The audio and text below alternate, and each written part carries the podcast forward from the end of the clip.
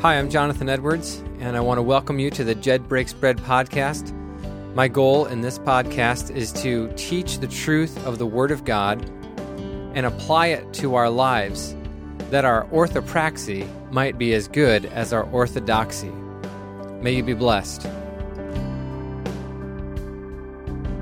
Hello, friends, and welcome back to the podcast. We we are nearing the end. The end is in sight of the series on marriage.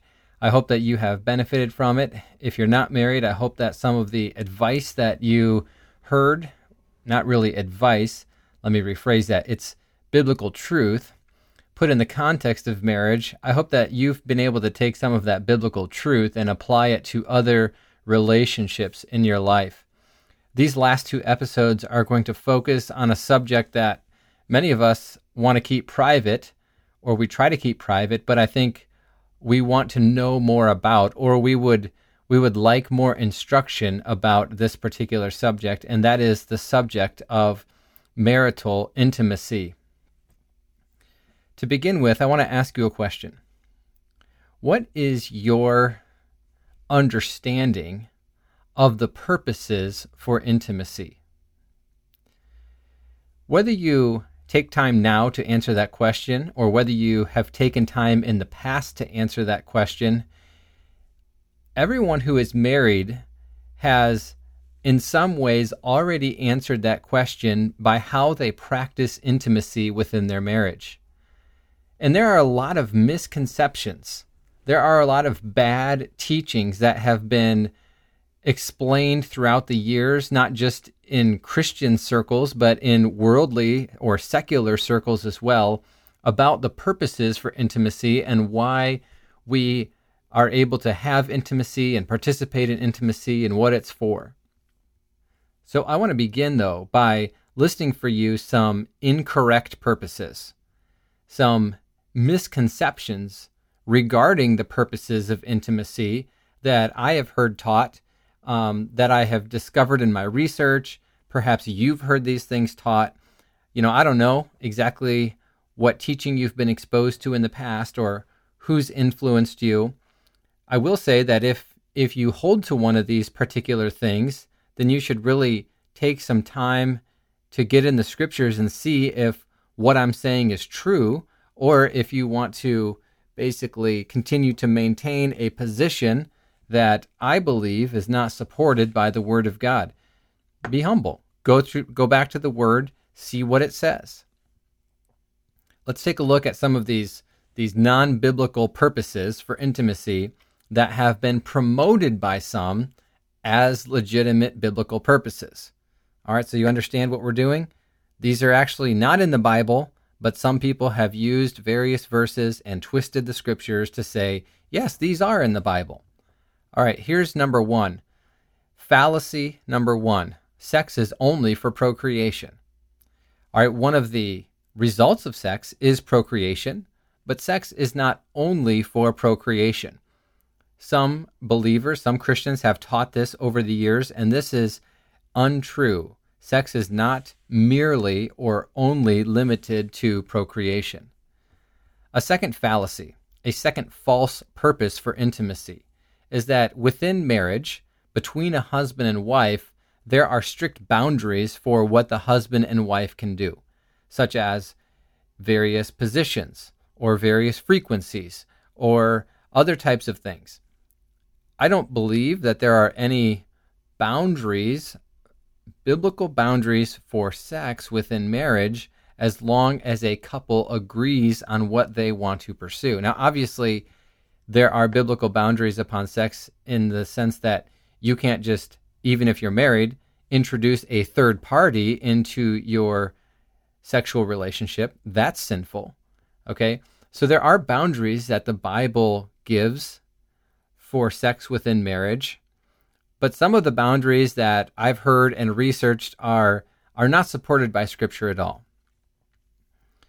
Another another fallacy another wrong misperception is that sex is only for men. All right, because men are the ones who crave sex and they have to have their needs met. So sex is for men and women don't want it or they just tolerate it. That's not one of the biblical purposes for intimacy. In fact, Paul says in 1 Corinthians chapter 7 that a husband should fulfill his duty to his wife, meaning or implying that she has sexual desires as well, and a wife should fulfill her duty to her husband, meaning obviously that he has sexual desires that need to be fulfilled by the wife. Now, another false perception of sex is that we should not enjoy it. All right. People think that sex, the purpose of sex is not enjoyment. And people are made to feel guilty for actually enjoying intimacy. Somehow they think that by enjoying intimacy, it becomes worldly. And we are ridden with guilt because we're enjoying something that is oftentimes presented in our culture in a way that is not in conformity with the Word of God. And so our our culture's presentation of sex and sexual intimacy is often outside of the bounds that God has instructed us, and therefore we we transfer that that grossness of sin into the actual place where God has instructed us to express our sexual desires, the marriage bed. So somehow we feel guilty because we we think that sex is dirty because we look at the world and we view it and say, "eh, that's just not good." Now, we could probably go through and list some more things, but that's enough, I think, to give us an idea of what types of misguided and I would say incorrect purposes various Christians have brought into their marriage relationship.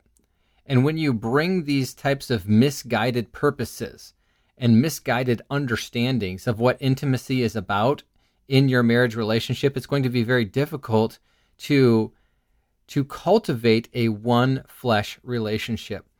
And really for believers, we ought to be focused on cultivating a one flesh relationship. This one flesh relationship is what God designed in the very beginning, and it's what God expects Christians, or really any married couple, to cultivate.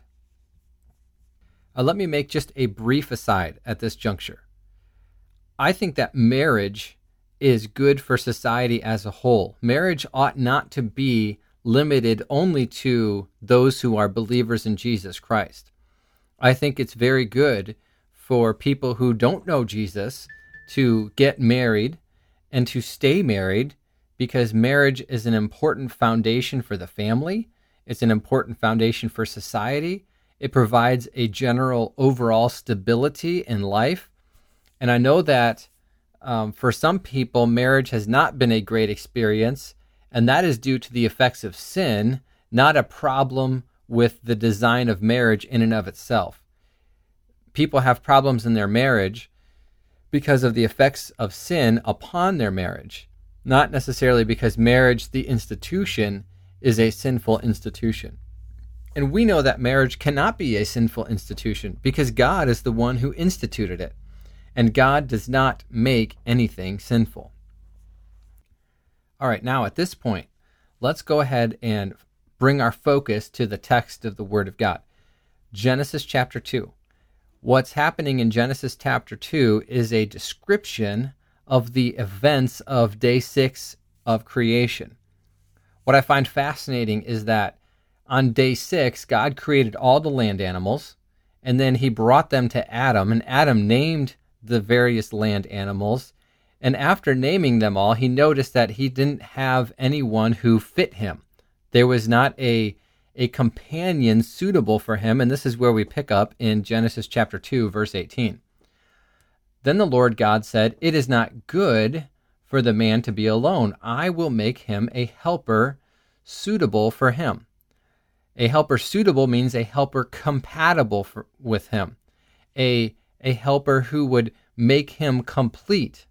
All right, and so verses 19 and 20 describe all the animals and how Adam named them. And the very end of verse 20, the text records Adam did not find a helper who was suitable for him or a helper who was compatible with him. Don't you think Adam was able to observe that all these animals came by and they were male and they were female? He was able to observe that. And he would have been able to observe that he was a male. And he had a certain look. He, he was a man. He had a different look than all the animals. And he would have noticed all of these animals and would have observed that there was no one who was a female compatible to his maleness. There was none. Now, could God have made Eve out of the dust just like Adam? Of course he could have. But in not doing so, God had a greater purpose in mind. And that greater purpose, I believe, is expressed after God puts Adam to sleep and takes one of his ribs and builds him a wife or creates a wife out of that rib. Notice the response that Adam has in verse 23 This is now bone of my bones and flesh of my flesh. She shall be called woman because she was taken out of man. There is a special closeness that woman has to man because she was made from his parts. There is a special uniqueness that woman has from man because she was made from his parts. The two belong together because one came out of the other. Now, I want you to pay close attention to the conclusion that is made at the end of Genesis chapter 2. All right, woman came out of man. So man had one part, his rib, taken out, and God fashioned that into a woman. So you have one person became two people. What's unique about that is that they were they are now both made in the image of God. Because man, who was made first from the dust of the ground and had the breath of life breathed into him, that is a spirit, man was given a spirit, and then God said he was made in the image of God. When God takes one who is made in his image and then uses that part of that one to then make another creature who is of the same kind, that would be woman. Both the man and the woman would have all the features of being made in the image of God. Now, what's interesting, again, you have two. There was one, then there was two, and now, verse 24 of Genesis chapter 2, God is going to say the two are going to become one again. So you went from one to two and two back into one. This is fascinating. This is God's design, by the way. This isn't any man's idea. This is God's design, and if you're following along in the text, you can see this very clearly. For this reason, a man shall leave his father and his mother and be joined to his wife, and they shall become one flesh. And the man and his wife were both naked and were not ashamed. Now, God's intention was that the man and the woman were joined back together. And when they became joined together, that relationship is called a one flesh relationship. And understanding this one flesh relationship is critical to understanding God's purposes and God's design of intimacy. So, what is the one flesh relationship? Well, the one flesh relationship is a special relationship that ought to only occur between a husband and a wife. But unfortunately, you can create a one flesh relationship with as many people as you have intimate relationships with. And so if you are out there having a lot of intimate relationships with a lot of different people, you have cultivated a one flesh relationship. Why? Because this the one flesh relationship is established through the sexual union. The one flesh relationship is established through the sexual union, but it is more significant than just mere physical uh, intimacy. So, this union, this one flesh reunion, not only binds the husband and wife together in their physical bodies, but it also binds them together in their hearts and in their spirits. this union is a precious union. Why? Why do we know it's a precious union? Well, there are a multitude of warnings against cultivating or having a lot of one flesh relationships in a person's life.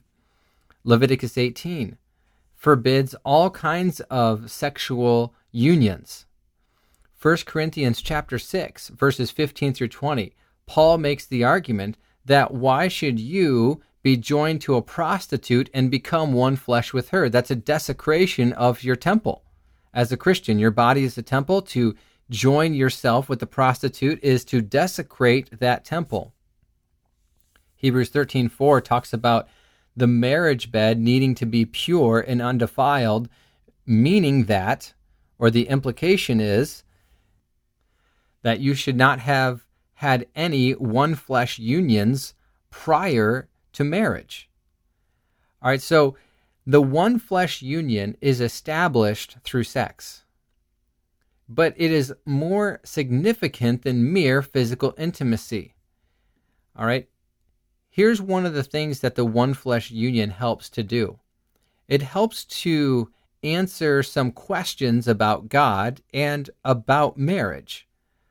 All right. How so? Well, if you have two people who are different people and they come together in marriage and they begin to make unified decisions about their life and they bring children into this world and they do life together and they are committed to doing life together. You look at that marriage and you say, wow, those two people are acting as one. You know, in my case, it would be the Edwardses, myself and my wife. We are acting as one. But there's two different people, but there's one Edwards family. It's our Edwards family. This helps us as human beings to begin to answer the question how can three persons be the same God? You have God the Father, God the Son, God the Holy Spirit. How can there be three beings but they are one? So, one flesh seems to describe that aspect of being whole.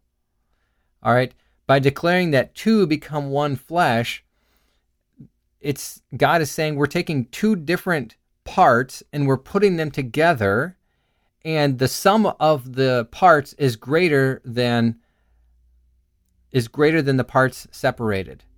It is one flesh. And this helps us to understand to some degree the Trinity, that there are three distinct individuals within the Trinity, and yet they are all one God. Now, marriage is not a perfect analogy to the Trinity, but this is a important theological concept to grasp that the one flesh relationship in some way mirrors the type of relationship that occurs in the Trinity. Obviously, the Trinity is uh, infinitely better and superior to the one flesh relationship in marriage, but you can at least see the similarities. Now, it's important to note one of the attitudes that was present in Adam and Eve at this particular particular juncture in history. And that is an attitude that we should try to recover and rediscover in our present relationships, our present marriage relationship. And that is the attitude of innocence. Note Genesis chapter 2, verse 25. And the man and his wife were both naked and were not ashamed.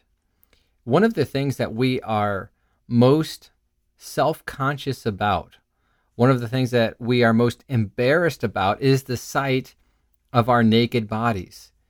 And our nakedness reminds us of two things. Number one, our sin, because we we had no knowledge of what nakedness was until sin came into the world. So nakedness ought to remind us that we are sinners.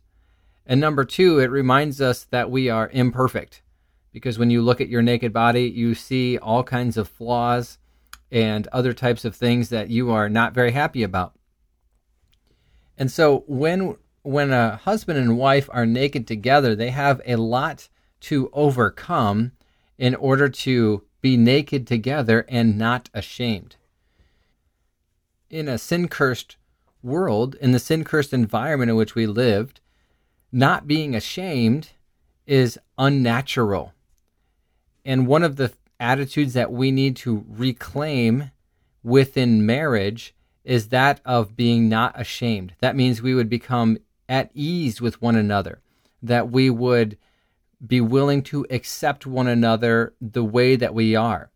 And it means that we would be willing to to deal with sin in our lives on a regular basis and not allow sin to hamper the the continuation of the one flesh relationship. Notice I said continuation because the one flesh relationship, though it is consummated the first time that the sexual act occurs, it is something that needs to be developed and continued throughout the entire marriage relationship. So that's the attitude that needs to be cultivated in in our marriages is this attitude and the striving towards innocence despite the fact that we live in a world under the curse of sin and we ourselves are living under the curse of sin. So let me take a moment now to ask you maybe some reflective questions or questions that would draw out some of your inner fears or thoughts, or maybe are some things that you haven't considered yet. Have you considered, you and your spouse, how the curse of sin prevents you from adopting this ideal attitude towards the marriage bed? You really ought to do that. What what sins or what parts or effects of the curse of sin have prevented us from adopting an attitude of innocence and an attitude of togetherness in our one flesh relationship? And you could you could be very specific by answering the question, what are the sins that have affected our one flesh relationship? If you can identify those things, you need to confess them and repent of them and turn away from them so that so that there wouldn't be any sin that is hampering your one flesh relationship. Now confession of sin and repenting of sin is really one half of the equation. Oftentimes, we are struggling, even after confession and repentance, with the guilt of our sins. And there are things that we are ashamed of. Now, guilt is a very difficult concept, I think, for us to wrap our minds around. Guilt occurs from a theological perspective. Guilt occurs when you are when you are guilty of committing a sin, when you have committed a trespass, when you have violated a law. But the feeling of guilt often remains even after you have confessed your sin and repented of your sin and you've been forgiven, right? Because God is faithful and just to cleanse us from all sins. Now, if you have a feeling of guilt, if you have a feeling of guilt, then you need to identify whether you have truly confessed the sin or not. And if you have indeed confessed the sin, but you still have the feeling of guilt, then you need to spend time in prayer asking that God would restore your heart, that you might not continue to hold on to this feeling, but that you would look to God and see yourself as God sees you. Now, this doesn't mean that if you ask God to forgive you for your sins, that all of a sudden all the consequences of your sins will be taken away. The feeling of guilt, even though the actual presence of guilt is not there, might continue to persist in your life, and that may be a consequence of sin.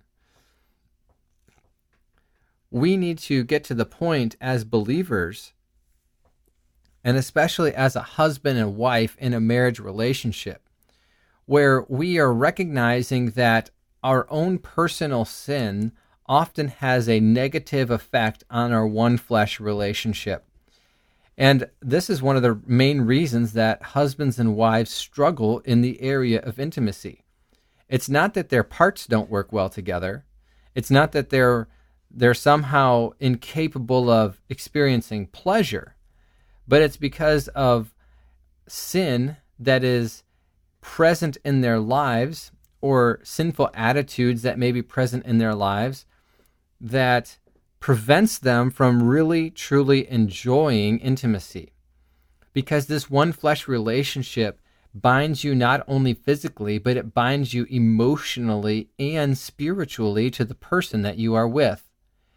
And if you're having an emotional problem with them, if you're having a spiritual problem with them, then the physical aspect of sex is not going to fix all of those things. It will enhance all of those things if those things are well, but it's not going to fix all of those things. So let me say this, just by way of drawing all these things together. The one flesh relationship is extraordinarily important. The one flesh relationship ought to be a major priority in your life that you would cultivate that and make it as God honoring as you possibly can. The one flesh relationship is to be treasured. The one flesh relationship is what God has established as the natural consequence of marriage. So, whether you want to be one flesh with your spouse or not, you are one flesh. And for that reason, you need to seek to honor the Lord by doing the best that you can to cultivate a good and godly relationship with your spouse. All right, now that that concludes basically part 1 on on intimacy and the sexual relationship between husbands and wives and and I know at the beginning of this podcast I said there'd only be two episodes on intimacy, but there might be three because I didn't cover all that I wanted to in this particular one. But I appreciate you listening. I appreciate your thoughts. I hope that this will help uh, just provide a foundation for your thinking. And may this encourage you as you spend time with your spouse. And may we all continue to seek Christ likeness in how we treat each other and how we apply the Word to our lives. Amen.